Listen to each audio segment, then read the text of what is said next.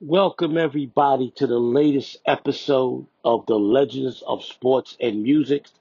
This is your host, the OG Rob Silver. Today is a very special episode as I take two previous episodes that I appeared on on two separate podcasts in celebrating the career of the first professional wrestler I idolized back in 1982 who a year ago passed away, and that is the legendary Hacksaw Butch Reed. The first 34 minutes of this podcast, you will hear a show I did with my longtime podcast partner, Logan, in which we reviewed the three greatest performances of Butch Reed's career. Second half of this podcast will uh, was a podcast, a Patreon podcast on the Booking the Territory Patreon page that I appeared on last year with Booking the Territory members Mike Mills, the founder and head of the network, Sean Sparks, and Lance Peterson. And in that segment, second part of this podcast, you will hear a complete rundown of Hacksaw Butch's Reed entire career. Hacksaw Butch Reed's entire career from when he started in Georgia, Florida, Mid South, WWF, WCW. Uh, real quick before I begin the program, I want to plug all the podcasts that I appear on for those who are listening besides the legends of sports and music that you guys are listening to, that it's available, that's available on every single podcast platform. I've been doing a podcast with Logan for 10 and a half, 10 and a half years called World Championship Boxing. That's available on Podcast Addict, Apple, Apple Podcasts, and Google Podcasts. Logan and I also do a bi-weekly Legends of Music podcast on the on the Logan's Time Travel podcast, which is available on Google Podcasts. Uh, also, I do a weekly boxing podcast with Carlos Toro on the Fight Game Media podcast, which is available on all platforms. And for those interested in hearing bonus content that Carlos and I have done. Uh, this year, 2022, we are doing the greatest upsets in boxing history, and that's on the Patreon Fight Game Media page. Go to Patreon, uh, search for Fight Game Media. You'll see the Patreon page, and from a nominal fee of $5 per month, you hear a bunch of wrestling podcasts, UFC podcast, Bellator podcast, and the monthly boxing podcast that Carlos and I do, which is separate from the weekly free podcast on Fight Game Media. And uh, two other podcasts I do. World Championship Boxing that I've been doing for 10 and a half years with Logan. That's available on Apple Podcasts and Google Podcasts. And finally, Championship Rounds Podcast a monthly podcast that I do with Stevan Smith and Tony Haynes, and that's available on all all uh, podcast platforms. Now, ladies and gentlemen, on to the tribute for the legendary and the late great Hacksaw Butch Reed. Blog Talk Radio.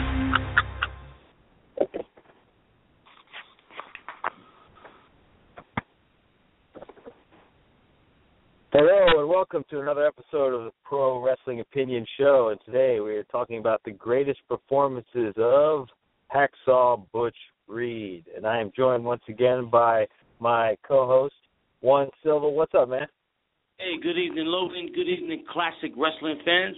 As tonight we talk about one of my all-time favorite wrestlers, my favorite black wrestler of all time, the always awesome Hacksaw Butch Reed.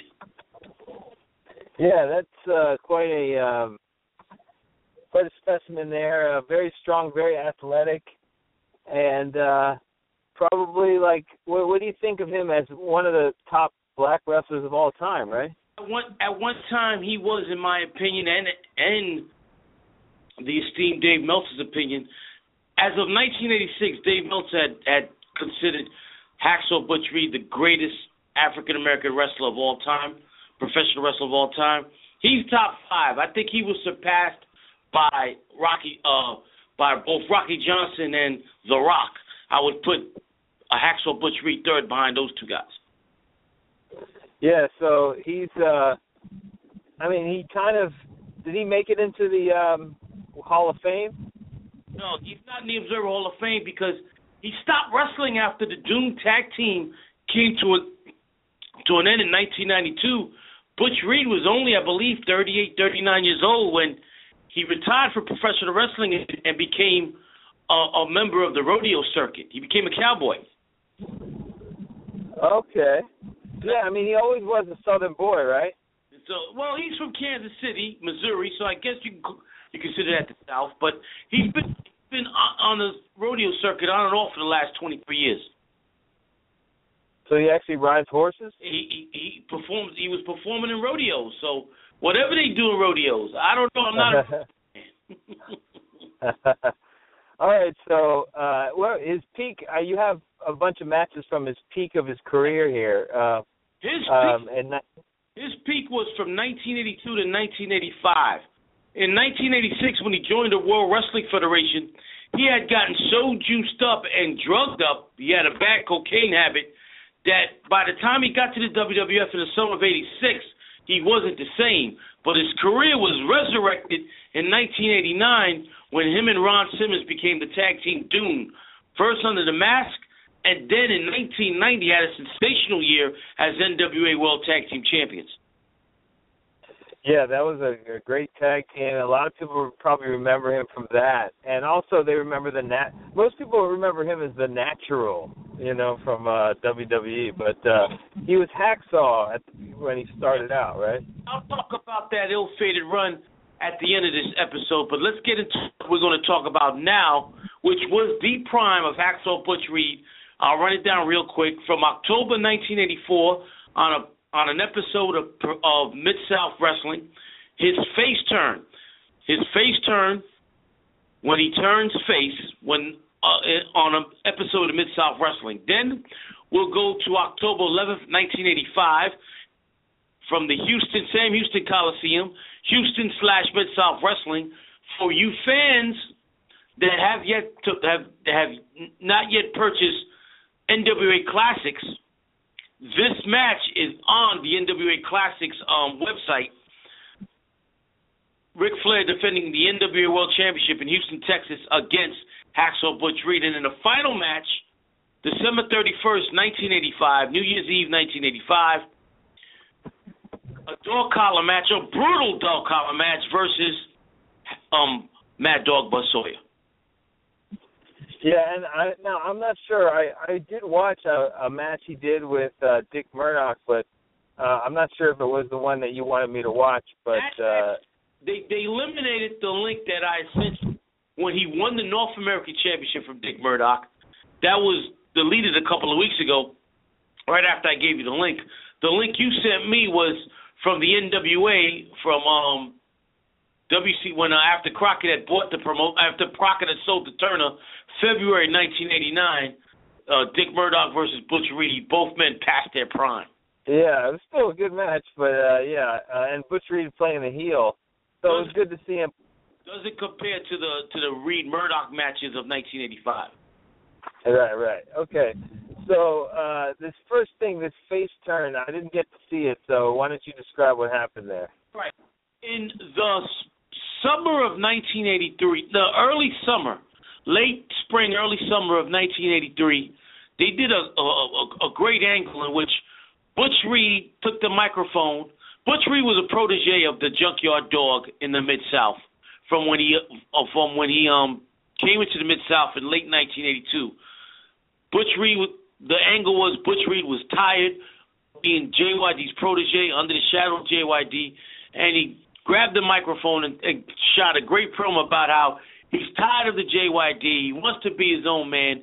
JYD comes out and Butch Reed says, "Look, I'm my own man," and he turns on the JYD, and this go, begins a year-long feud, a year-long feud in which, in the summer of 1984, Logan JYD, without no notice, leaves Mid South and goes to the WWF during the WWF's expansion and their attack, their invasion of all the territories throughout the United States. McMahon would take would would, would attempt to steal each promotion's each territory's top star. He cripples Mid South by stealing JYD in August of '84. So what um, Mid South did was they they um, Bill Watts on television mentioned how he's coward which we ran him out of town. And so after that, um, a guy by the name of George Wells, Master G, takes JYD's place in the feud, and he has no charisma. He's not a great worker. One thing he, he's, I mean, Watts realizes this, so he gets squashed by the uh, the, the uh, Butch Reed. Then he tries Brickhouse Brown. Once again, same thing, no charisma. He gets squashed. So finally, Bill Watts is like, all right, instead of putting these black guys against Reed, why don't I make Reed the top black babyface? So in the fall of 1984, he plans out a phenomenal angle, Logan, a phenomenal angle in which he has over a three, four week build up. Skandar Akbar, the leader of the Rat Pack, Devastation Incorporated, is talking to Buddy Landel, the late great Buddy Landel, who recently passed away. And he's telling Buddy Landel, look, I gave you a job. Here's a Rolex. Get the job done. So, doing an episode of Mid South Wrestling, Hacksaw Butch Reed is being introduced by Jim Ross. Jim Ross is the ring announcer at this time. As as um before his match, while he's being introduced by Jim Ross, Buddy Landel comes in the ring. At this point, Logan Landel and JYD, I mean Landel and Butch Reed are a tag team. Landel goes up to Butch Reed and says, "Hey, hey, hey, hey, I got, I got something for us. Here's this Rolex." And Butch Reed's like, "What's this Ro? What, what's this Rolex about?" And Buddy Landel's like, "The general, the general told me to give you this, and we're going to join it. We're going to join the general's army." And, and Butch Reed is like, "Are you kidding me? I'm the man in Mid South." I'm the man. I stand alone. I got rid of I got rid of JYD. I got rid of uh, Brickhouse Brown. I got rid of Master G. I stand alone. So Buddy Landel is like, no, you got to join the general. I promised him. He gave me this Rolex so we could join. And the Butch Reed is like, so that's what it's about. Smashes the smashes the Rolex. And Buddy Landel falls to the floor says, no, no, crying because he destroyed his Rolex. And then Buddy Landel tries to attack Butch Reed, and Butch Reed destroys Buddy Landel. Buddy Landel, one of the great bumpers of all time, takes some hellacious bumps from JYD's punches and is knocked out. In comes General Skandar Akbar with Ted DiBiase and Hercules Hernandez. And Butch Reed is like, come on, I'll take you all out. And Skandar Akbar like, calm down, Butch, calm down. I shouldn't. I know I shouldn't send a boy to do a man's job. I'm here to offer you a lot of money to join the general's army. And Ted DiBiase is like, listen to him, Butch. And Butch Reed's like, shut up. Shut up, Ted. I'm stand alone. I don't need to join no army. So Skandar Akbar finally says these legendary words. And mind you, people, George Bush was a huge wrestling fan, and he was real good good friends with Paul Boesch, Houston, um, the the owner of the Houston territory. Skandar Akbar says these words that 15, 16 years later, 17 years later, would be repeated by George Bush. You're either, Butch Reed, you're either with us or against us. so Butch Reed goes, well, I guess I'm against against you, and starts fighting all three members along along as Buddy Landel and Landel, Hercules, DiBiase and Akbar beat him down until Hacksaw Duggan makes a save. Hacksaw Butch Reed is now a face, and now you they create the tag team of the Hacksaws, Duggan and Reed. Hello? Logan? So that sorry, yeah. So that's that's how they got uh the name for uh, him is uh, Hacksaw uh, Duggan. He was in a tag team with Hacksaw Duggan, and then he became Hacksaw Butch Reed. No, Butch he was Butch always Reed, right? Hacksaw Butch Reed since well, when he first started, his real name, Hacksaw Butch Reed's real name is Bruce Reed. Then when he came to I don't I think it was in Florida, they changed his name to Hacksaw Butch Reed because he had been a football player and there was a famous football player at the time whose nickname was Hacksaw, Hacksaw Reynolds, who played for the Los Angeles Rams and then later the San Francisco 49ers. So Hacksaw Duggan and Hacksaw Butch Reed got took that nickname from Hacksaw Reynolds because they both were football players. Oh, okay. But then they ended up being in a tag team. But who was first? Um, I would say, oh, they both they both started their careers around the same time. So I would, I, I could I couldn't I couldn't venture Okay. against it. Hacksaw Duggan became Hacksaw Duggan in Mid South in '82, and Hacksaw Butch Reed became Hacksaw Butch Reed in Florida in '82. Okay. So yeah, so this face turn was uh they were trying to basically get another junkyard dog in there. It didn't turn out to pan out, but he had some great matches in that during that face period. He did he did not draw like uh Butch uh by by JYD was the closest thing they ever had to JYD and from that point on until he left the promotion in January of 86 Butch Reed was predominantly the number one face in Mid South or if not 1A to the 1B to uh Hacksaw Duggan. Okay, so so here we have Ric Flair coming in to defend his uh NWA World Heavyweight Championship against Hacksaw Butch Reed. Um what what what how did this um match get set up? Well, this is a feud that was ongoing throughout the summer into the fall of 1985 throughout the Mid South arenas. Um, Butch Reed had scored a pin on Ric Flair on, on, on national television, a non-title match. It was also a legendary one-hour ma- uh, time, uh, time limit draw that we covered on the greatest matches of all time from the New Orleans Superdome.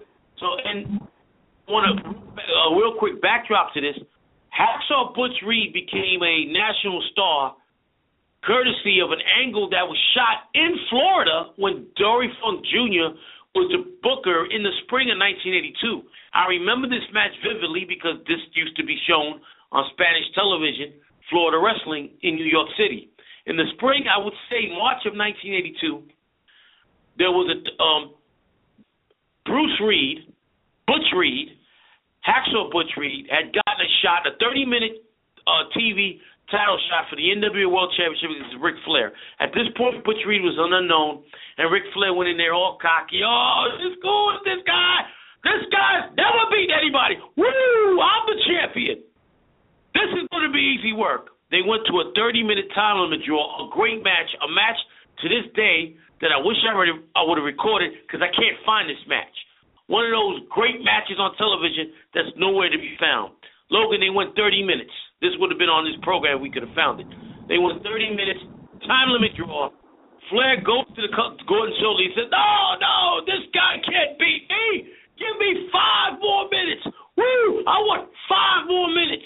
Within those five minutes, Butch Reed pins Ric Flair. Ric Flair, once again, like he always does, puts over a great star. And Butch Reed, for the rest of that, uh, for the next four to five months, is the number one face in Florida.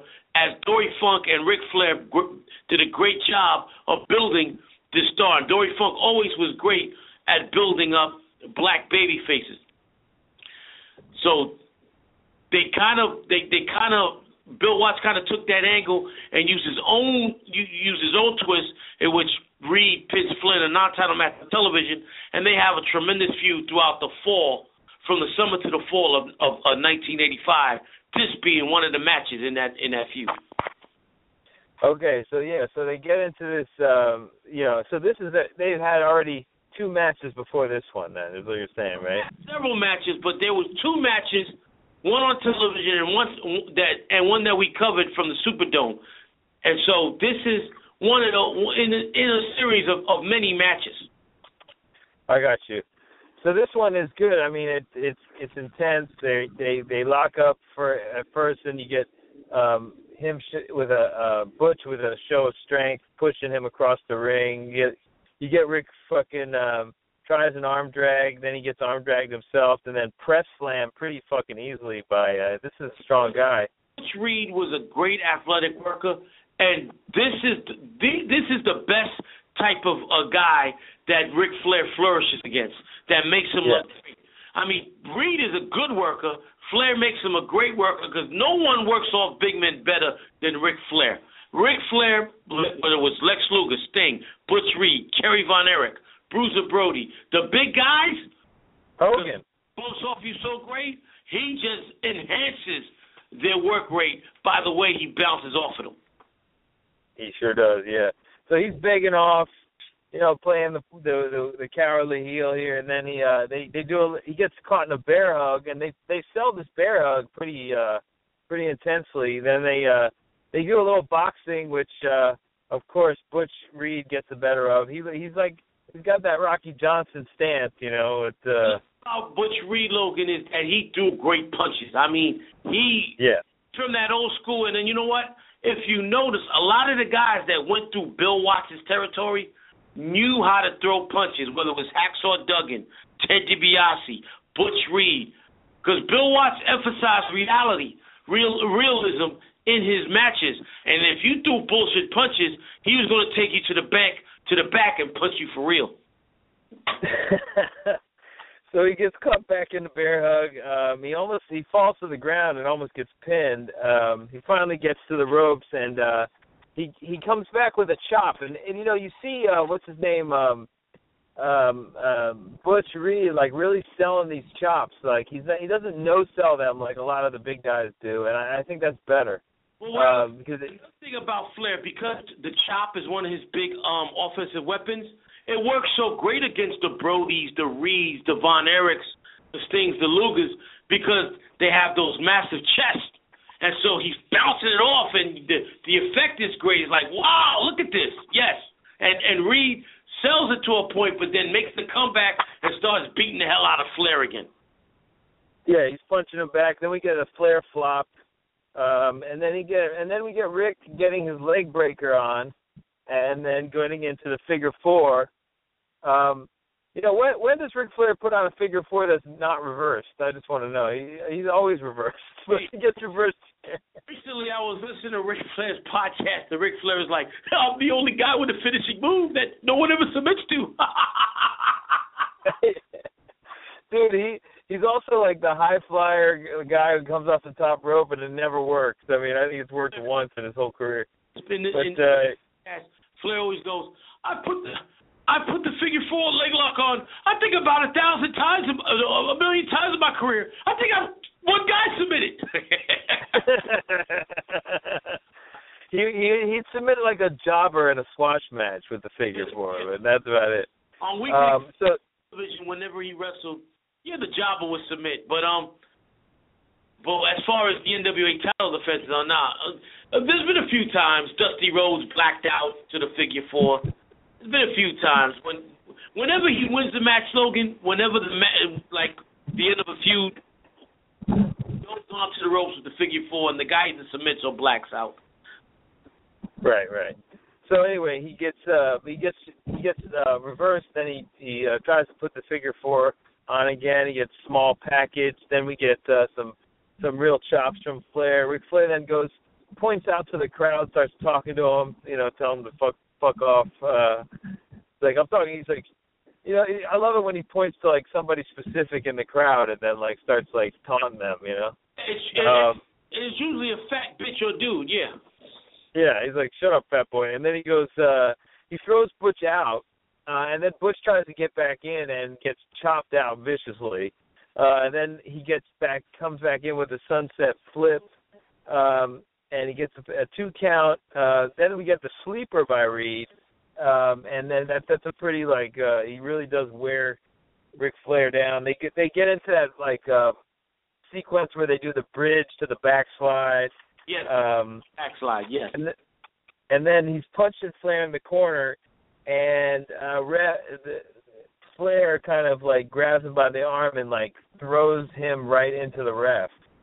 Um, and um, then uh, Butch Reed shows his athleticism. Athleticism. Flair throws him off the top rope, and he does the what you call skin the cat, which I've never seen a dude as big as uh, as Reed ever do. I mean, he did it flawlessly. yeah, man, it was one of those. uh It was great, and he gets thrown out, but then like does like the skin the cat to get back in. That was. Um, See a guy that big do it. Usually it's Ricky Steamboat, Ricky Morton, those type of wrestlers. But but no, Reed and at this point in time, Logan, Reed probably has one of the five greatest physiques in the history of professional wrestling. I mean, he is stacked to the gill. Chest wise, he's got muscular legs. There's nothing skinny on this guy. He's all muscles, great athleticism, and he's not muscular to the point where it's grotesque. Like a yeah. war, like a warlord or a goddamn fuck who was real grotesque that was or Dino Bravo-ish. So at this point, it's a perfect it's a perfect physique. Yeah, he's perfect. He looks like he looks kind of look like Tony Atlas. He Um, does. Tony Atlas has skinny legs. Butch Reed at this point legs are powerful. His build Yeah, you're right. He's got the football legs. his build is on a level of a Kerry Von Erich and a Lex Luger in their prime, where from top to bottom he's and Yeah, he's, he's still yeah. the total package. So then he gets the figure four on Flair, but then the ref comes back in, and this is a classic finish for a Flair match here. He comes, he thinks he won. He did win. He won by just DQ because Flair threw him into the ref intentionally, Yes. and uh, that, that's the uh, the finish of the match. He's very upset. Flair runs out, and uh, that's that's the deal. I mean, uh, to, and so uh, you know, And one, one thing I Go ahead. this feud does not end conclusively. On television the following week, he um Flair puts a bounty on on, on Butch Reed, twenty five thousand dollar bounty, in which Dick Slater and and Hacksaw Buzz Sawyer collected by um attacking him and putting him out. And so that leads to a feud that he has with both Dick Slater and Buzz Sawyer, and which culminates with Buzz Sawyer in the next match, December 31st, 1985. Reed at this time is North American champion, but challenges Axe, um, Mad Dog Buzz Sawyer to a non-title dog collar match.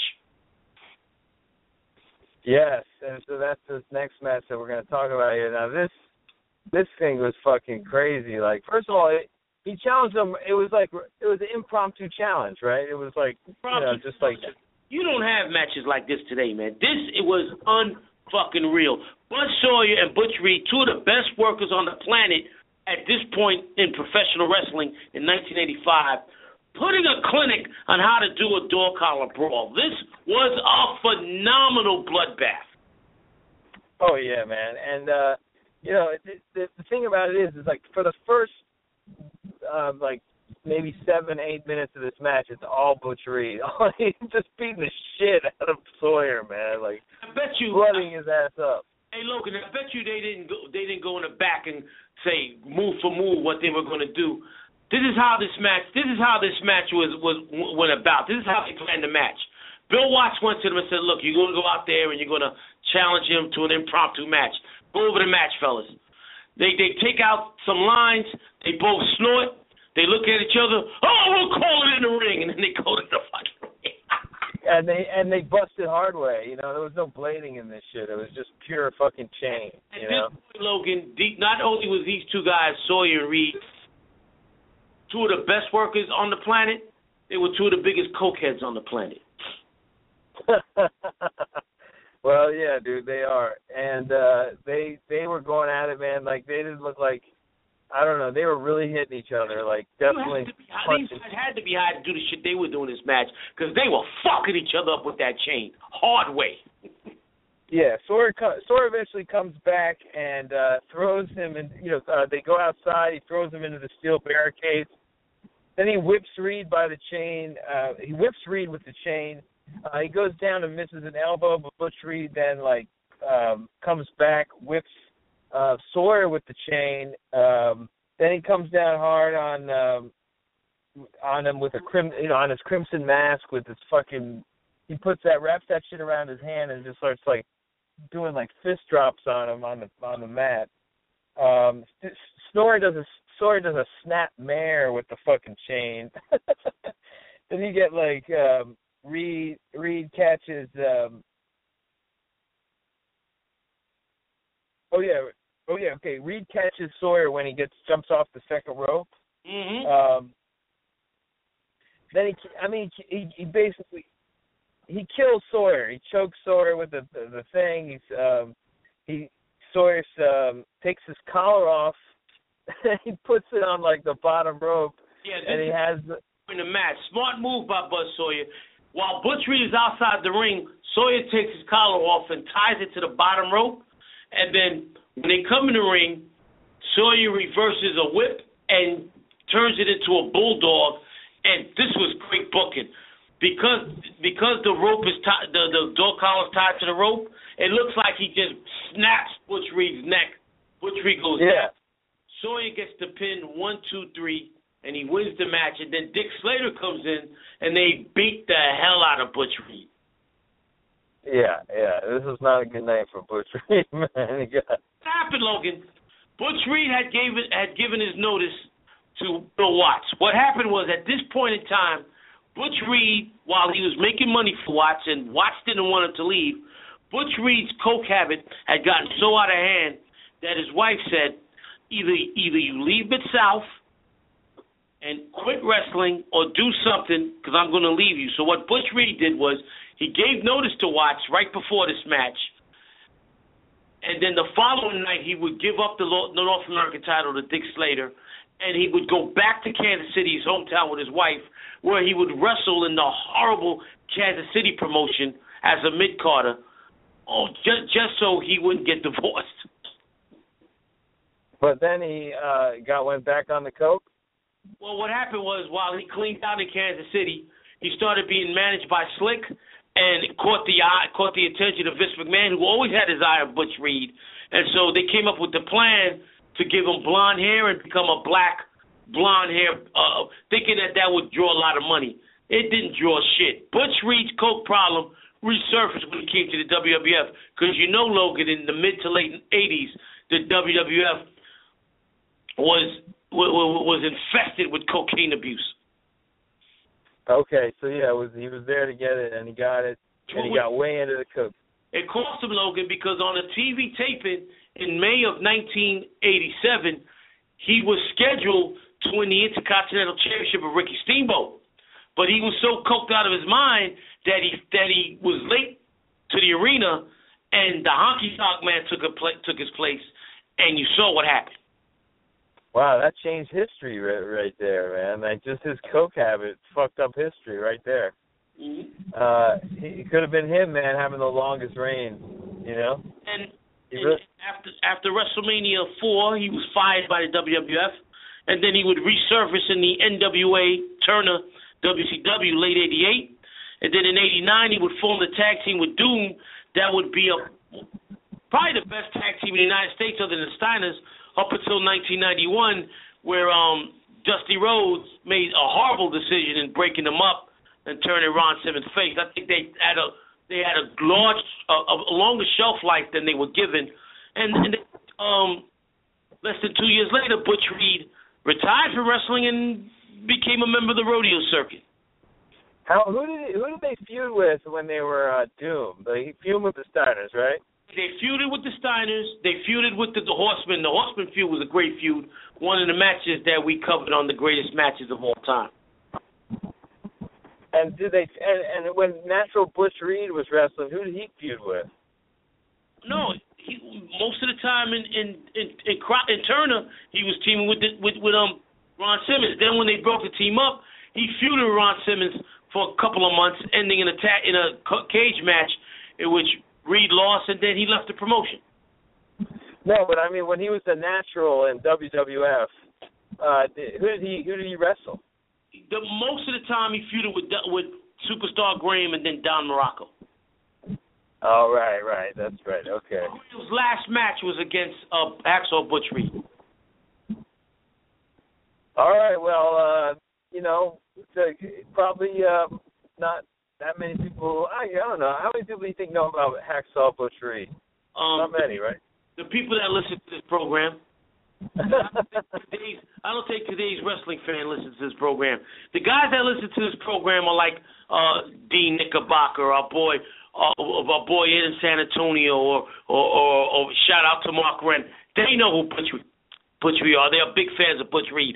Shout out to my man Goodwill, who is a huge Butch Reed um fan. The guys that listen to this program are definitely definitely know who Butch Reed is and appreciate the work of Butch If- Reed does. If Butch Reed died, do you think people would remember him? No, no, because Butch Reed never got to that level of a Ric Flair, a Dusty Rhodes, or Roddy Piper, and it's because of his, it's because he's self-destructed. How was he on the mic? The, the, the cocaine, the cocaine, the cocaine is under, cocaine is a. Yeah, but I mean, he was a good promo too, right? He could do it all. He was a great promo, a great athlete, great worker. He had the look. I mean, that man was like a black Kerry Von Erich the way he was built. Yeah, and he had he had good athleticism too, man. I mean, Although I have to, he he could he could do it all, but you know, cocaine abuse, baby. And he. There's a there's a RF video shoot interview out there that people could check it out on YouTube where he he talks about the demons that control that that ruined his life. He'll be the first to admit that he should have done more than what he did. The man could do it all. One of my all-time favorite wrestlers in the mid '80s. In 1985, my wall consisted of the murderer Superfly Snuka, Hacksaw Butch Reed, and Rowdy Roddy Piper. Wow, you had a, you had a cokehead, a racist, and a uh somebody else. All three did massive amounts of cocaine, right? yeah. All right, man. Well, uh that's a great little retrospective. Go ahead. To calculate the amount of cocaine those three guys did, you could you could you you, you could take care of Bo- Bo- Bolivia for two years. Yeah, a lot of snow there. All right. Well, uh, we'll be uh, looking at another guy uh, coming up soon, so stay tuned for that. Uh, do you do you happen to know who it will be? Uh, well, uh, let's concentrate. Sunday, I want to do two shows: fight recap of the bullshit Floyd Mayweather Andre Berto fight that happened last week, and we're going to uh, cover on the movie show the great Three Kings movie starring Mark Wahlberg, George Clooney, and the legendary Ice Cube. As far as wrestlers go, Logan, haven't decided yet. It's down to three guys. It's either going to be Ricky Steamboat, Bret Hart, or Ric Flair. Yeah, and you could make an argument those are the three greatest workers in the history of American professional wrestling. Yes, indeed. All right. Thanks everybody for listening. This is the Pro Wrestling Opinion Show, and uh, thank you, One Silva. We'll talk soon, man. See you on Sunday, big man. Good night. Talk to you then. Peace.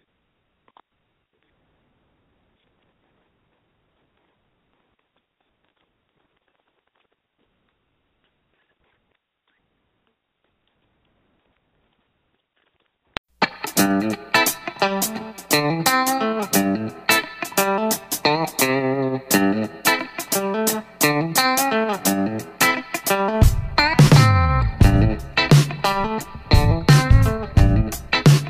now, can y'all hear me? And I'm not even drinking. I don't even, I haven't even put a sip of Hennessy to me yet. Anyway, quick announcement. Let me do this again. All the live streams will be at the $5 tier. It's a miracle Lance and I are here because we've got power, even though we were frozen to death this week in DFW when we set a record with minus two degrees on, I believe, Tuesday or Wednesday night. We got a bunch of snow, but I'm sitting here with Silva Sparks and Lance. Let me let me ask Silva this time. Silva, how you doing? What's up, family? What's up, everybody? Big Mike, doing well. Had the last two days off, so I uh, avoided this snowstorm. So I'm good. I've been relaxing, doing some writing, watching some old classic uh, wrestling, listening to some Jodeci. I've been relaxing. Baby, won't you just stay? I can't sing, but yeah, buddy. I see we Oh, got by the way, number. Mike, before you continue, Mike, Yeah. you you a break you you love Breaking Bad, right? Oh yeah, Breaking Bad was good. I highly recommend you watching the series Your Honor. Bryan Cranston, best actor on television today. That show is incredible and filmed entirely in New Orleans. What's it called again? Your Honor. He plays Okay. the judge. And you know, you talk about the judges that listen to the program. If they're out there without without uh revealing who you are, if you watch this show, give a little thumbs up. That show's tremendous. Bryan Cranston, he you know how intense he was in Breaking Bad, right? Equally yeah. as intense in Your Honor. For the lis- listeners out there, highly recommend my my opinion, the best show on television right now. And it was only one season. It's a limited series, 10 episodes. It just finished. Showtime. Uh, Showtime. I'll, I'll, I'll, I'll, definitely check it out. Uh, let's try this again, You'll How you? it. You'll love it, Mike, because you'll see you you you see you see uh the Superdome. It's and um they, they filmed a couple episodes entirely in the in the Desire projects. So you you you'll definitely and the acting is top top notch. I'm definitely gonna check it out. I got a lot of stuff I got to check out. So, uh, and you know, I do my TV watching on the treadmill. So, that's that. Uh, Sparks, how you doing, man? Living a dream or what? Doing fine. Doing fine. Doing fine. Now that I got the audio working, you're doing fine. You know what? I'm gonna put I'm I'm gonna put Sparks and I on on on video for a second in a, in a short minute. But Lance, how are you? Oh, everything's great. Living a dream? I already did my big open. Nobody Mm. heard, so uh, I'll just say, hey, I'll just be in the background. Big opening? good, man. I hear that. I hear that. All right. So, uh, real quick, fellas, uh, as we jump into this, tonight we're going to talk some Butch Reed appreciation. Obviously, we're going to talk some Mid South 83, World Class 83, Florida, maybe Portland 83. And of course, we'll get into shenanigans. I swear, every time we do this, I'm thinking, ah, we'll go an hour, hour and a half. Two hours, two and a half hours later, we're still here. So we'll see how it goes. Uh, but I see a bunch of y'all in the chat. We got a bunch of people joining us live. So thank you very much. Craig Norman, I don't know why this one just jumped up out at me in the chat. Where are all the white women at? Um, you know, this is BTT, so Sparks and Lance are going to have to speak for that. but uh, me and Silva, we were, uh, Silva and I roll a little differently. So, uh, yeah, that's all I'm going to say. Uh, but anyway, um, I, I tell you what, man, um, who, who, you know, Silva, I'm going to throw it to you first. I know you've been wanting to talk Butch Reed. Yes. We did a, I did a short Butch Reed on this week's show that passed because um, I was with Doc, and I really didn't want to do nothing long because I knew we were eventually going to do this live stream. So I kind of just said a few things about you know looking up to him when I was a kid, and I hated him as a heel, but loved him even more when he was a babyface, that type of thing. I'm gonna let you go first, and then you know Sparks and Lance will jump in after. Uh, give me give me your thoughts. Uh, let's let's talk some Butch Reed, Butch Reed appreciation. And as you say that, I have seen two of the videos you sent. I've seen all the videos you sent me, just not today.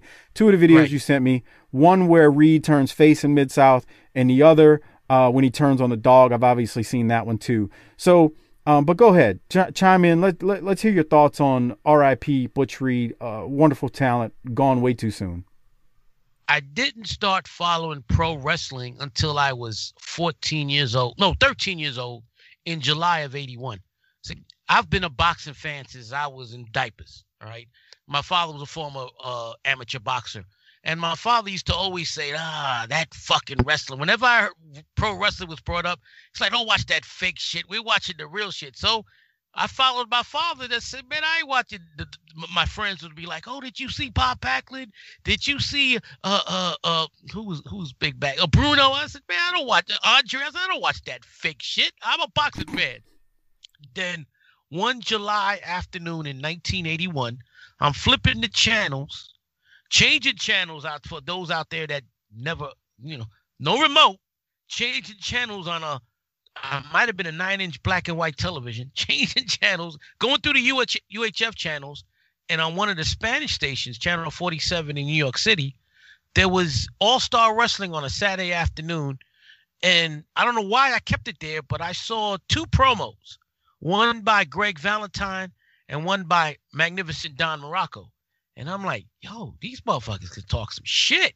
It wasn't the wrestling that started me off watching the wrestling. It was, as Mike would say, the shit talking. And I was like, man. And then I started watching every week. And that same week on Tuesday nights on channel, that same channel, Channel 47, WNJU's uh, Telemundo station, they used to show in New York City, and this is crazy because we're still in the territorial era. They used to show Florida wrestling every Tuesday night at 11:30 on Channel 47. Only thing, um, fellas, was that it would be 30 day delay. Like if I'm watching it in July, that means it was filmed in June and was shown in June first. It was sh- shown in Florida first, then four weeks later, it would be in, it would air in New York. The first episode, Lance, you'd be you you you you you like this. The first segment I saw, Skip Young, Sweet Brown Sugar, unmasked. He mm-hmm. had lost a match, and he had told the stipulation was if he lost, he'd unmask. So he's at the desk with Gordon Solie, and he's like, uh, Gordon, Gordon, I uh uh I keep my promise to the fans. I'm taking my mask off, and I'm under I'm I'm under the um understanding that that was when his stock began to go down because they said when he had the mask on, he had more charisma than without the mask. Because Lance would know this well, because I believe Skip was a Dallas native.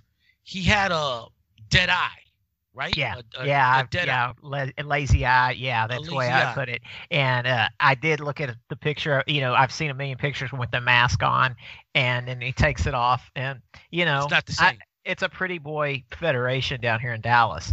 Uh, well, it got to be. I mean, he comes back. I mean, where Mike and I are, where he's fixing to come to back to Dallas again. He was always treated good. I just I sent you that picture of them. uh, You know, right, with right. man, that, that is early on, and I didn't look up his birthday, but I know he was. He's probably What's- a couple was- years older. What's that? High school? Those It guys were in he school wasn't-? He was at. He went to South Oak Cliff here, and Mike and I. They did a segment from there, an interview with him in front of his high school. His dad was a uh, a preacher here, you know, at a small church over in uh, south of the Oak Cliff area of Dallas.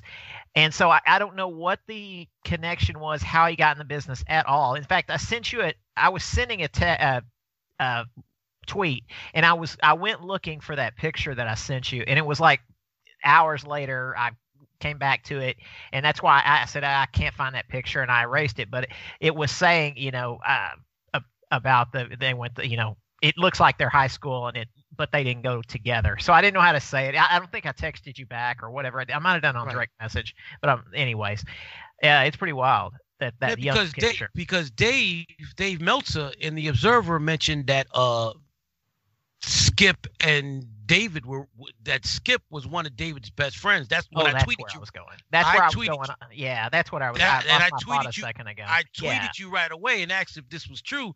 Because while Dave is great with his research, sometimes when he's getting facts from other sources, because that's not his own knowledge, You're exactly. I think right. sometimes people will, will will throw him bullshit. Like somebody gave him the wrong date for the match that Butch Reed had with Matt Bourne and Buzz Sawyer against Devon Von Erichs. In the Observer, he wrote July 4th, 1985. I know that was July 4th, 1986, and you confirmed it because I asked you, was that match shown on television? And you said uh, maybe clips, but not the whole match, because you said that was the first time they have ever had it, not at Fort Worth for Fourth of Right. July, but Reunion Arena, right? You always ask me the best questions when I'm not on my couch and I can't click to it real quick. So I'm driving down the road. I'm going. Uh, let me think about it and stuff. Because yeah, like the Chris Adams title win, as I said, wasn't It's the same night. It's the Right, same night. right. Yeah, the and I lost my train of thought a second ago. Uh, what you had asked me about if they were close. So I don't know if they were Right. actually close, but it was that 1982 time when they were both in Florida that makes sense that they would have been close. and and and um uh Dory would have known both of them from Texas because Dory Funk, Oh yeah, this- Dory Funk was the booker in Florida. And so Mike, I saw Skip Young. He takes the mask off, and so I start watching Florida wrestling, and I'm watching it every Tuesday night. Then on an April night, and this was filmed. This was first shown in Florida in March, and I sent you guys the match. The show starts with Gordon. So in the middle of a match between Hacksaw Butch Reed and Ric Flair for the NWA World Title. I'm like, oh shit, they're showing a title match on television. WWF never does this. What the hell? And I had never seen Butch before. And this was a tremendous match. It goes to a 30 minute time limit. Since it's a television match, it's a 30 minute time limit on TV. It goes 30 minutes. And you know the old angle. Flair picks up the microphone and he goes, No, I want five more minutes. No way this guy goes 30 minutes with me. And they go two more minutes. And Butch Reed on a flying body press, I believe, pins Ric Flair. And the place goes bonkers. And I'm like, it's like fucking 12, 15 in the morning. and I'm thinking, wow, I saw a title change on television. But no, since it was overtime, this this is how to get around it. it didn't count because it was after the time limit. So Flair Flair grabs the title and he and he leaves. He leaves. But then that sets up a huge feud. And then a few weeks later, the only time I've ever seen Kerry as a heel, Mike, and I asked Lance about this too. Uh, Ric Flair goes out there and he's got this blonde chick with him, and he's talking. I want, I need competition, but forget Butch Reed. And then Butch Reed shows up, and he calls, you know, the the racist angle. Yeah, boy, you you get out of my face, boy. And then Reed gets mad, grabs Flair, rips his clothes off, and now Kerry and David try to go after Butch Reed, and he throws him over the top rope, and he rips Flair's clothes off, and then he body press slams Flair on top of Devon Von Erichs. And that was crazy because maybe Lance, I don't know, Lance, in April of 82, was the bounty on Kerry yet from Flair? Because Oh, no, right then no. and there, No. okay, because right then and there, he puts a bounty on Butch Reed, a $25,000 bounty, which later on in the year, he would do the same thing with Kerry. And it's crazy because Kerry and David were he well, Kerry was only there for like one, a spot or two, but David for almost the entire 1982 was a heel in Florida, and he had some great matches with Butch Reed. Well, Butch Reed is on fire. He's in a t- tag team with Sweet Brown Sugar. They're the Florida Tag Team Champions. Butch Reed is the international champion. He's going to 60 minute matches with uh, Flair throughout the entire territory. And this is the first wrestler I idolized. I was like, yeah. Then late summer, here comes Dusty Rhodes back to Florida. and Dusty, like he always does, gets jealous. And he does this with, with, with black baby faces more than anybody. And he starts, he latches on to Butch Reed because he sees that Butch Reed's the new guy and he surpasses Butch Reed on purpose. And so Butch saw, sees the writing on the wall. So Butch leaves. He goes to Georgia for a few months, has some more matches with, with Flair, and then he goes to Mid South. I can't watch Mid South at this time because Mid South's not being shown in 1983 in New York. I have to follow his career through the Apter mags. And I remember when he turned heel, and I bought that Apter mag, and they showed in in in the magazine a before Butch Reed picture and an after Butch Reed picture.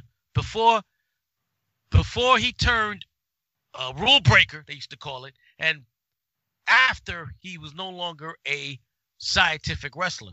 One picture, Mike, shows Butch Reed high fiving fans. The other picture shows Butch Reed with that scowl while fans are trying to reach out and he's totally ignoring ignoring, ignoring them. I was like, wow, this is great. But I didn't get to see any of that back then. I could just read through the magazines. 83. I didn't see Butch again until and and and and um Lance will remember this. There was a startup. Remember, 1984 was the year that WWF started their expansion and was invading all the territories. The only territory they didn't invade was Dallas because, and Lance could correct me on this, Vince Sr. and Fritz were pretty close. So he didn't mess with Dallas. Plus, he wanted the Von Erichs. Junior wanted the Von Erichs, and I think they were trying to find a way to get Fritz to to to sell to to Vince, but Fritz Fritz wasn't selling. Not not with that territory red hot. no, Um, eh, no, he's loyal to the NWA, and I, I haven't heard that, that Vince and Fritz were close. I haven't. He was just, you know, Vince Senior was still, you know, part of the NWA, you know, on that board, and But you know, he Fritz didn't. was He didn't. loyal He to didn't. that. He didn't. He didn't try. He didn't. He didn't invade Dallas though. In 1984, he left Dallas alone. Yeah, it, um, you know, I just put that program up. Vince, Fritz, Fritz wasn't selling. Not, uh, that that uh that poster up the first time they came to Dallas, they put Andre versus Stud. Whenever that was, that was the first time they came in and they didn't draw shit. But they tried, you know, and they kept pecking away at it, you know, and then they get it a little farther up by the time 87 came. But yeah, there wasn't much he could do to people in Dallas. People that were in Dallas were headed to uh, mostly uh to Georgia eventually and then on to the WWF, you know. That's that was the way it was. It wasn't a straight shot at WWF. It was very few that did that. I think the only one that might have went straight. No, Master G was in Mid South when he went to uh, yeah, exactly. WWF. Then he went to then he went to World Class. I don't think they got anybody straight from World not Class. anybody You're name, right. not anybody big name. But you know, the the Freebirds had already been everywhere. They went up there for two weeks. Oh, the Freebirds, but the Freebirds had gone was all over the place in 1984. Yeah. You're right. You're right. I think that's probably the best example was were the Freebirds. So anyway, um, the, the there was a startup group, Mike, called Pro Wrestling USA, which were Florida, Crockett, AWA, Jarrett. They all got together to combat the WWF's expansion. And on the first week of September, the first Saturday of September of 1984, there was they debuted their show Pro Wrestling USA. And in that very first show, that and the tapings were held at the Mid South Coliseum in Memphis, Tennessee. And it was a all I mean, the big you had everybody on that card. Rock and Roll Express. Eddie Eddie Gilbert was a jobber on, on, that TV taping. You had a Harley Race and, and Nick Bockwinkel were a tag team in that first um that, that first show, and so were Tony Atlas and Butch Reed. Now, Butch Reed at this time was a heel in Mid South, but at Pro Wrestling USA, the first episode, him and Tony Atlas were a babyface tag team. And I'm like, oh shit, is this gonna be something regular?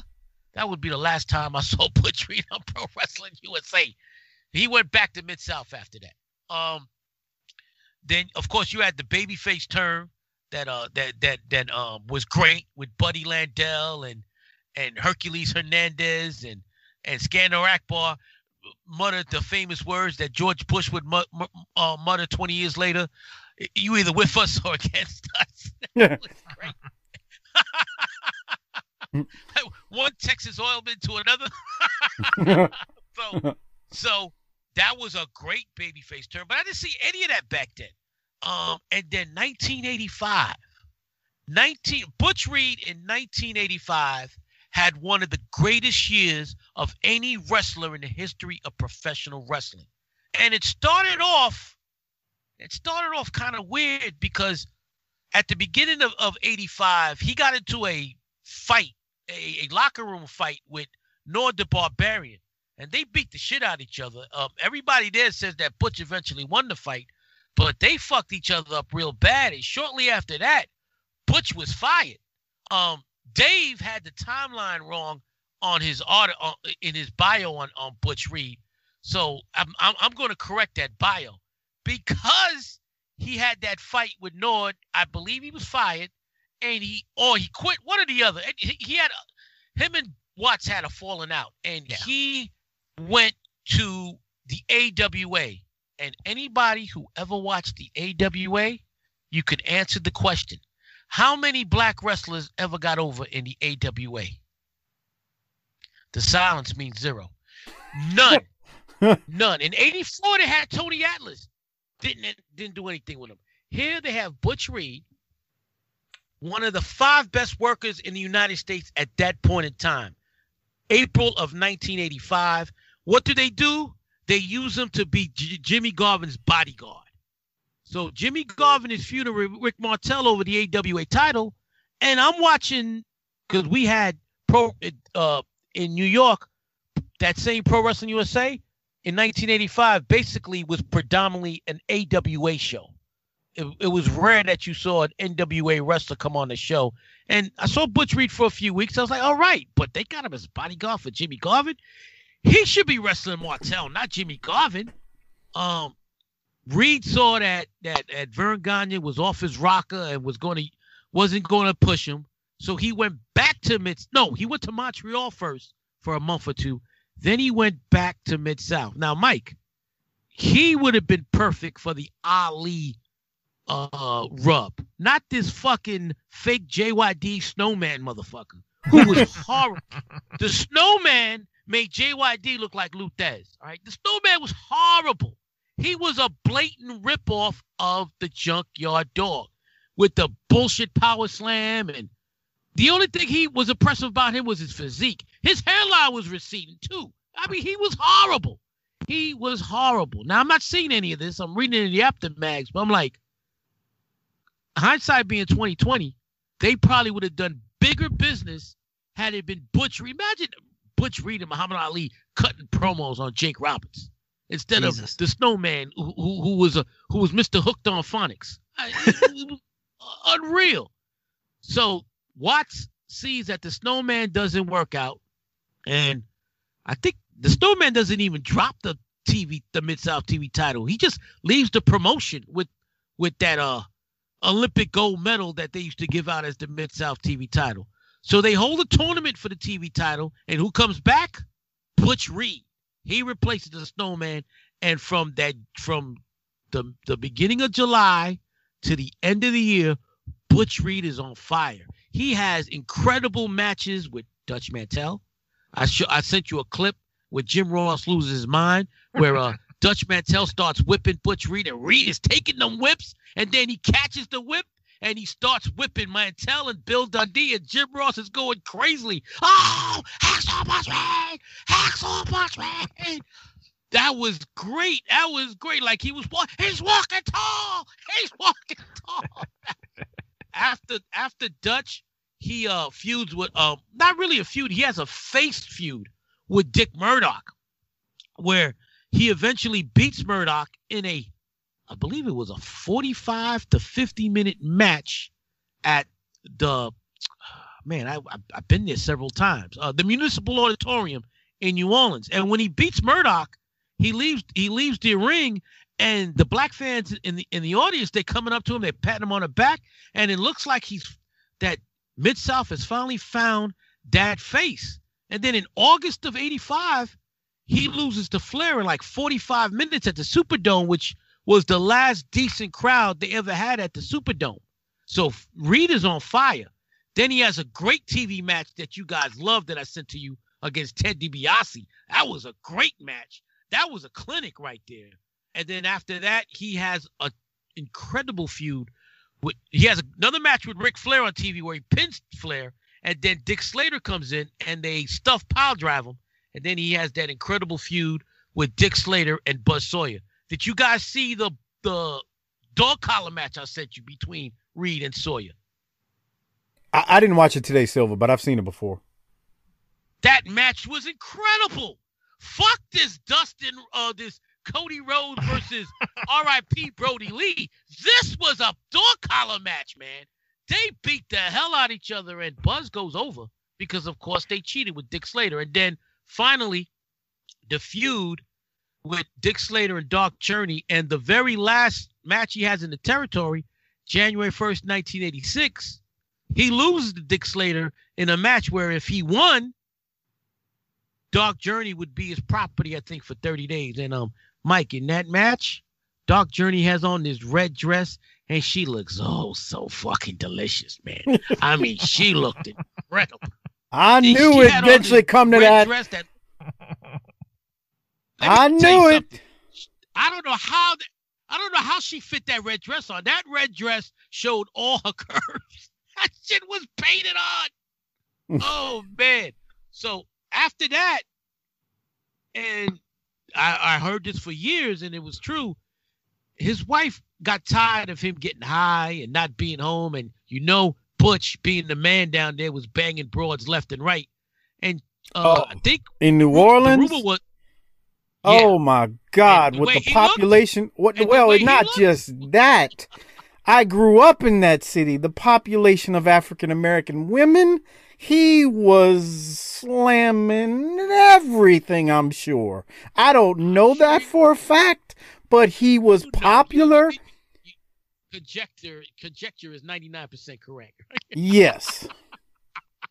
So, uh, his wife called Watts and said, "I want my my my, my husband out of there," and so he had another falling out with Watts, and he went back home, and he was so bad in with his wife, he was on the outs with his wife that he went to the to, to the toilet bowl of professional wrestling territories, the Kansas City area, and now Bob Geigel, I don't know what he was smoking. He has Butch Reed, this incredible talent, as a mid card wrestler, teaming up with Rufus R. Jones for the first few months. And Reed really doesn't get a major push until he turns on uh, Rufus and he starts teaming.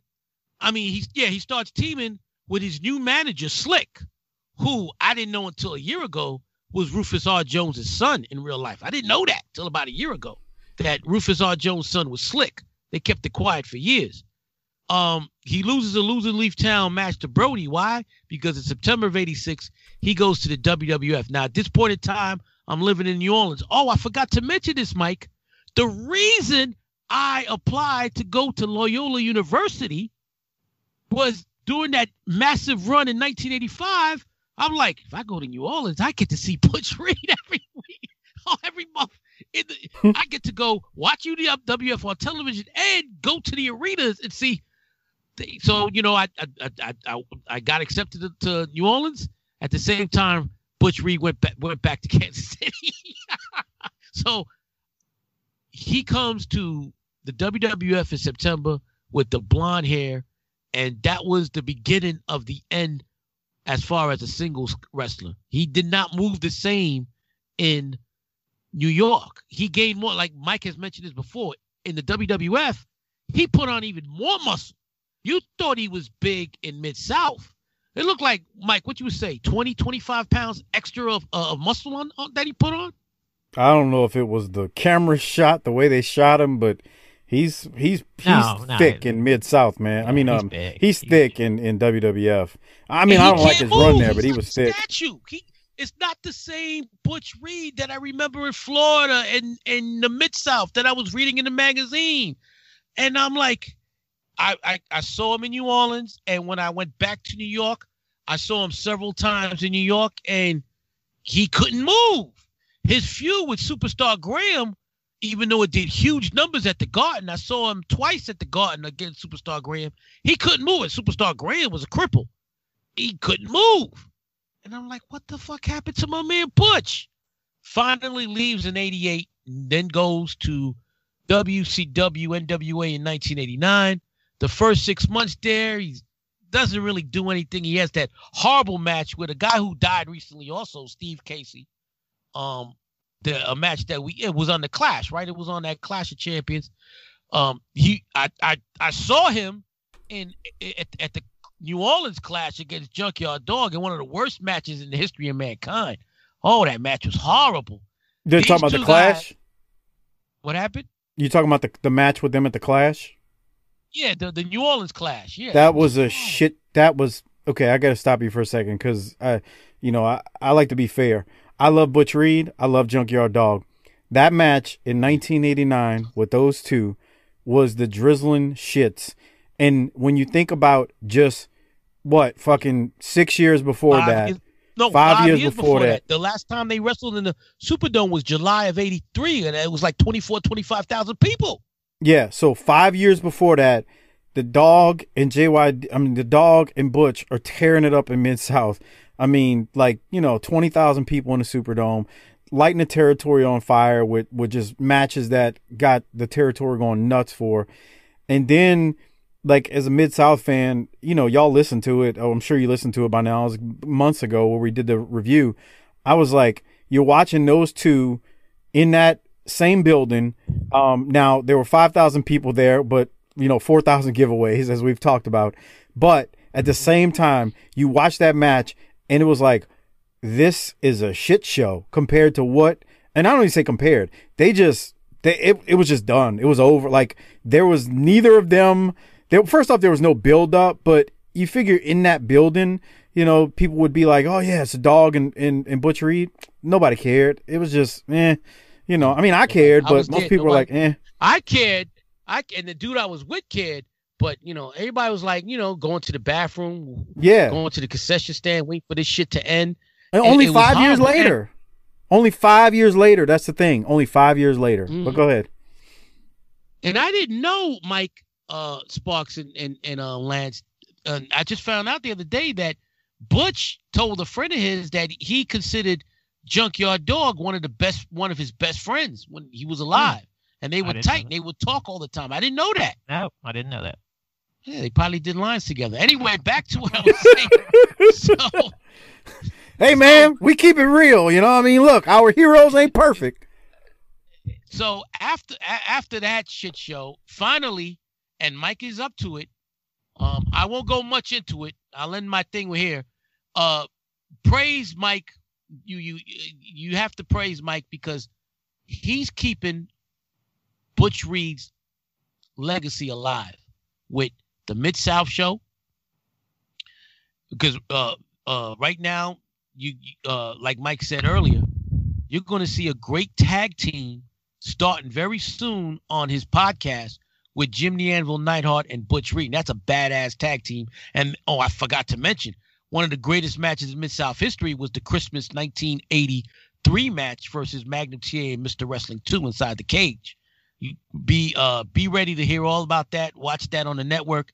And then in 1989, Mike is covering WCW fall of 89, right? And right now, the Doom team with Ron Simmons and Butch Reed will and that would be Butch Reed's last big run.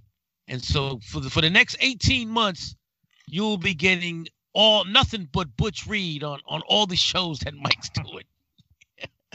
It's so I crazy just how want it to say. Butch Reed was the first wrestler I ever idolized, and he had an incredible career. Um, knee his knee unfortunately gave out, but still, even with a bad knee, that tag team with Doom was a hell of a tag team, and they had tremendous matches with Luger and Sting and the Steiner brothers. Oh, and the Horsemen. They had Mhm. incredible matches with the Horsemen. So look forward to, to seeing those and hearing about that on BTT. Um, Yeah, rest in there's a- peace, Butch. My first wrestler I ever idolized, one of my five favorite wrestlers of all time. He's number three right now after Bret Hart and Tanahashi, but he's a strong three. No one's overcoming Butch Reed. He was he had the to- he was the total package. I like Luger, but Butch Reed was the total package. He had everything: build, promo, worker, psych, ring psychology. There's nobody today that could that you that you could compare to Butch Reed athletically, and it's crazy. I mentioned this on Twitter earlier. Watch the way he walked walked away from when Cornette and the Midnight Express attacked Watts. He was walking like a 90 year old man, yet still, once he was in the ring, was exploding like a junior heavyweight. Man, Yeah, man. R.I.P. Butch, man. I don't know. I can't. I can't add much more to that. There's a question. Um, Andy Toth asked though in the chat. Um, Sparks, do you want to say some things before I uh, ask Andy's question? Uh, yeah. I mean, one thing, um, well, a couple of things I want to say about Reed.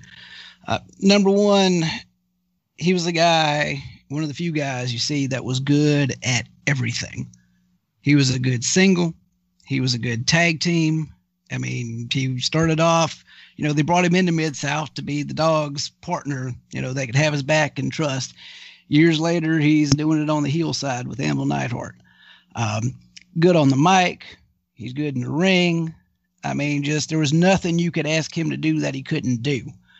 And one thing to me that's a real testament to him, and Mike, you said on this most recent Thursday show that I think you were, yeah, you were saying that when you saw Reed with the belt, you know, it reminded you of Flair, but you didn't want to compare Reed to Flair, but I am.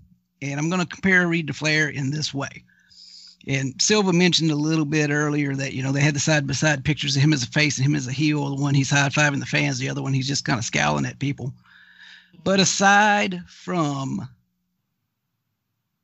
who he's working against, whether he's cheating or not, and how he's interacting with the fans, Butch Reed was Butch Reed, whether he was a heel or a face.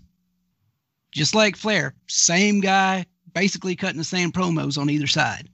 And Reed was able to pull that same thing off just by being Butch Reed. He could work it both ways. And that's just a real testament to his talent. Yeah, I I agree. I I didn't want to compare. You, you look, you you compare him to Flair. you should see my inbox if I would have did that.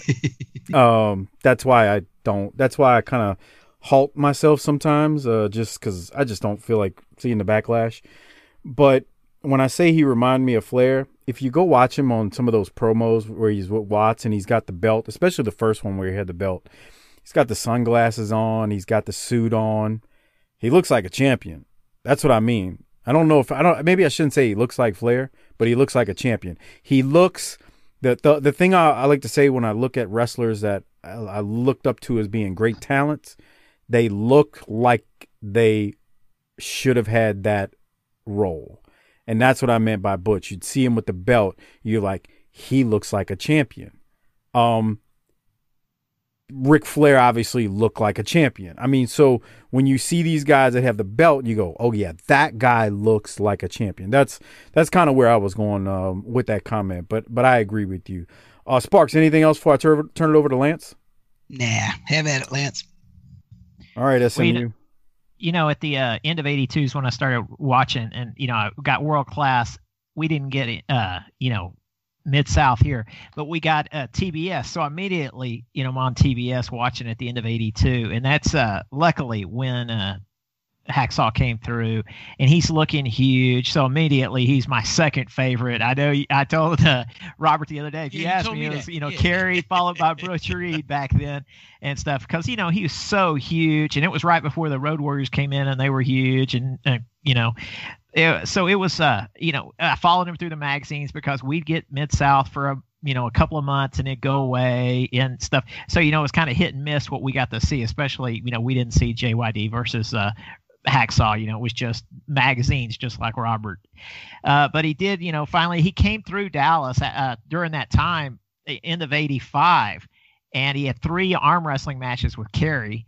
And the first one, they started having a arm wrestling match, and some they it broke down into a fight. And Reed was supposed to be in a tag team match after that that night, and instead they had to you know cancel that. He was hurt to wrestle uh, in storyline.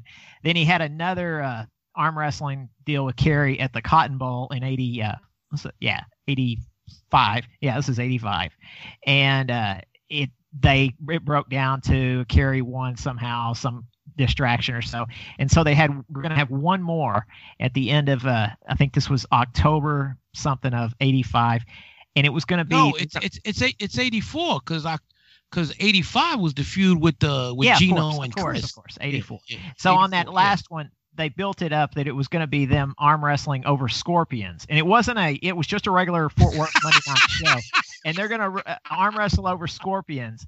And so I'm like, holy shit, that's going to be wild. And of course, they're not going to show it. This is on Fort Worth TV, and they're not going to show a main event like that. And but the next morning, and there's an article out there. I asked somebody if they could find that article on Facebook uh, in one of the Von Erich deals because I, I used to have that article. But instead of the scorpions, they used cigars, like lit cigars. And I don't know how it went down. I I know Kerry won in the results, but I don't know the story and everything. But they did do that. And then uh, you know, he's gone. He he left right he was supposed to be on a Thanksgiving show in as in a tag match, a nothing tag match, but it was against Kerry. And uh, instead he he quit the promotions, what they say. Then he does come back in the middle. We're fixing to see him on our shows in July. He's going to come back to Dallas on that July 4th show, and then he'll be gone and everything. But he did, you know, came through a few Do they- times. Do they show? Do they show? Like actually, do they show any of that match on on on the world class show? I yeah, I, I know they show a few clips you said because you're gonna it's see- Mike's you- return match, so I know they showed a few clips, and I have a picture of Mike with a headlock on Hacksaw. Alright. Not that I took though, a magazine. That that that that was right before he went to the WWF. Before he uh dyed his hair blonde. Right, right. And that's about it, you know. So yeah, I've always liked him. The So- magazines help so much. You know, they brought those guys to life, even though we never, you know, you would never see them. You know.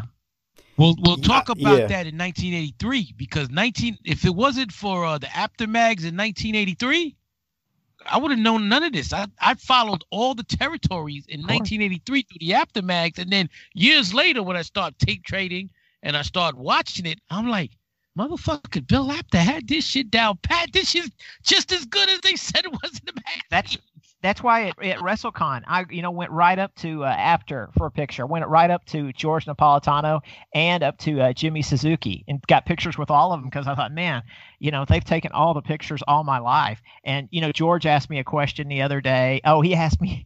George asked me if he was at the first Texas Stadium. And I had to think for a second. Wait, I know Bill is all over the place, and yeah, I found a screenshot. Yeah, Bill was there. Yeah, Bill Bill. right, oh wasn't- yeah, Bill's there in a in a dark blue shirt. You don't rec. He doesn't stand out. It's actually you see a Well, but they're both there and and stuff. But uh, it, George is the one that asked me if he was at the first one. I knew he was at the second and third, but uh, he asked me about that the uh, other day on Twitter. I was like, yeah, here you are. So, and that's pretty cool because you follow so much of those guys' careers. But, anyways, the magazines really brought um, Butch Reed, as you said, and and Florida too. You know, I feel like I knew everything that was going on in Florida, even though I probably only knew one third of it because I, you know, the magazines. Man, we looked at those magazines like we were nuts. Oh, you know, Apter loved traveling down south. He loved going to Dallas, Charlotte, Atlanta, and Tampa, Miami. He loved going to those areas. He loved, and so that's why you had a lot. You had more coverage of those territories than Mid South. Um, Mike, the first couple of years in JYD with the Superdome against the Freebirds, and um, up until his he began his feud with DiBiase, Mid South wasn't in the Apter mags. It was around the DiBiase feud where JYD started being featured in the um Apter mags. Oh yeah, that's a, exactly like uh, world class. Exactly, you know that same time frame is when you know it, it hit there that uh, 82 and stuff. You're kind of 82, 81, end of 81, right? It, it, probably 82 when um when um Kerry started feuding with Flair, right? It would probably have been, been, had to have been 82. Yeah, otherwise it was a lot of features on David. Uh, David would get the press but the other two and the company wouldn't oh, get as much. And they did a lot of they they covered his whole run in Florida. I mean, yeah, every yeah. every, every month in the Apter mag is like the the evil influence Funk has over Von Erich. oh, I was going to say one thing on the Florida. There is the tape that's out there that you can buy because I, I, bought it hundred years ago when we bought VCR tapes from people.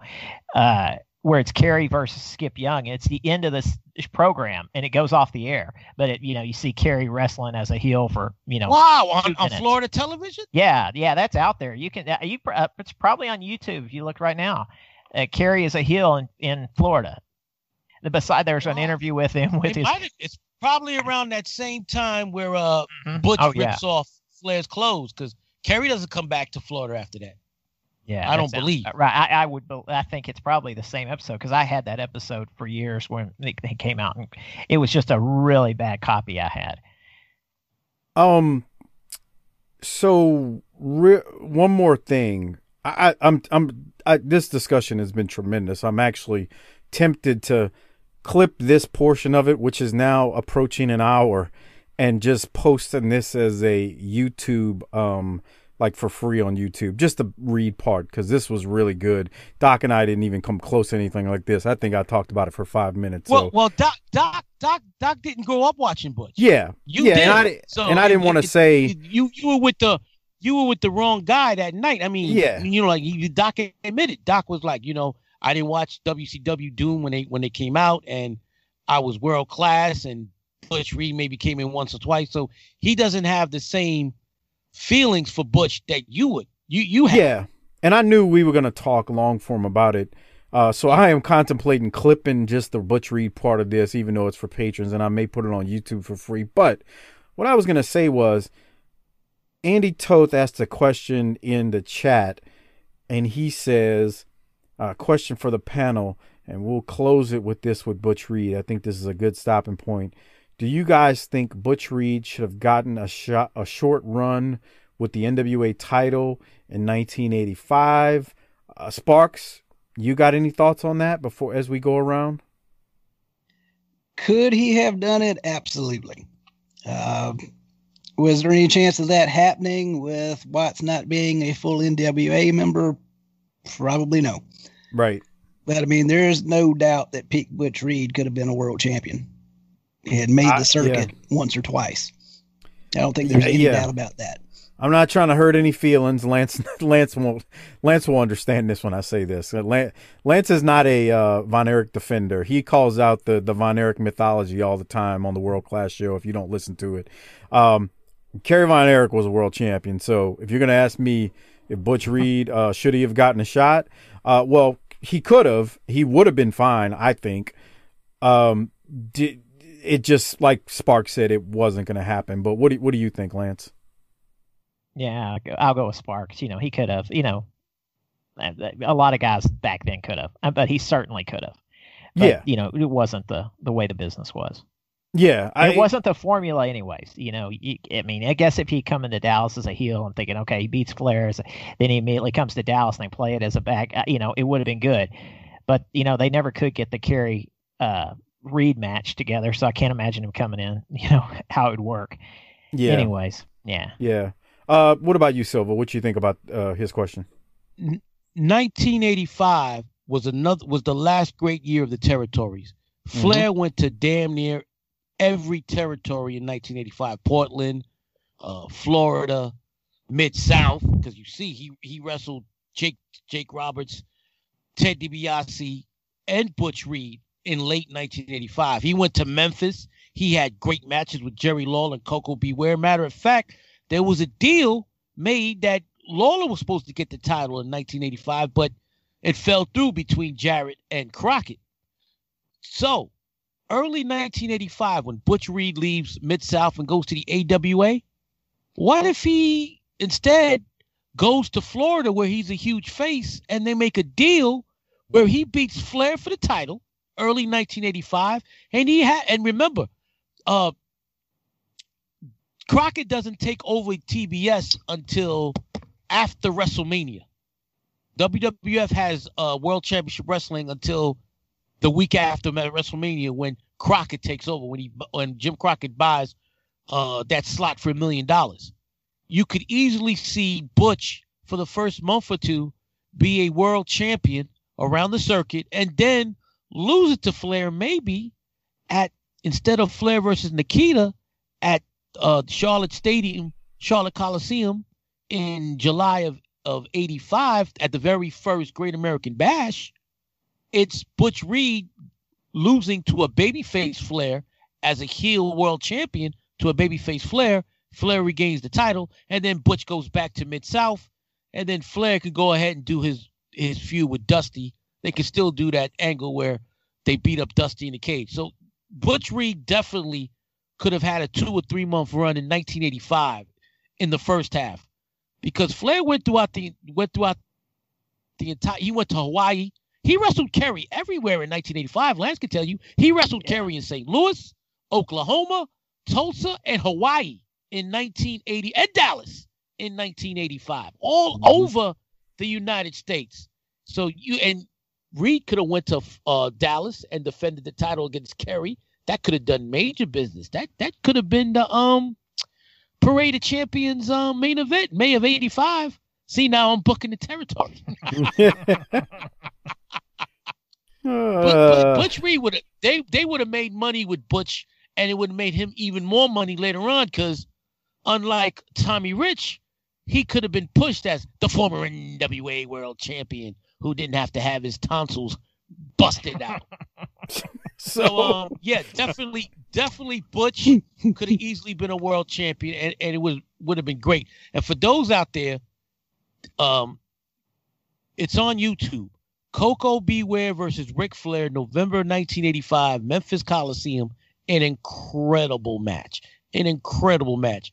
People don't realize Koko was a tremendous worker before he went and got Frankie and started j- jitterbugging in the WWF. Pile driver.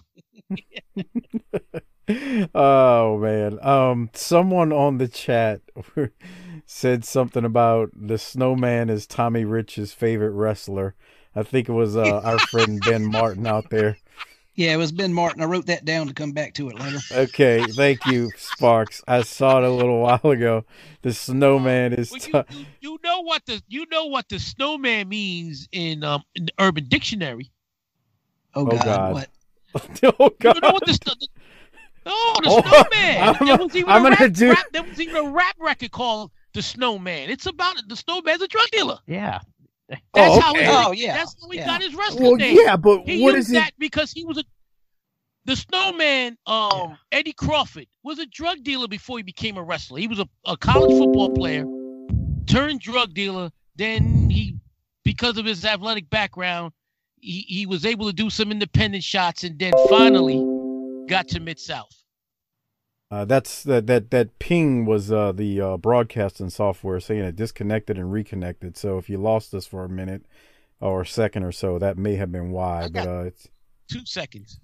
Yeah, it says it's uh, it says it's reconnected. But anyway, I I had to mention this snowman was Tommy Rich's favorite wrestler. I knew that about the snowman, uh, Silva. I knew that's what it meant, Yeah. but I I was literally looking up an Urban Dictionary to see Yeah. like if it was something really really crazy like some of these urban dictionaries that we've uh read in the past here uh i think i'm gonna pick sparks uh to do the to do the line so Hey, hit- hey, hey, hey, hey, oh Mike, wait, wait go ahead Hey, Mike, I don't think I don't think you. Uh, I, I want to. Um, I don't know if you can get away with this, but being that it's a Patreon, is there any way you could end the show after he says, uh, after he says, uh, book it, bitch, with the Doom theme song? You know the one.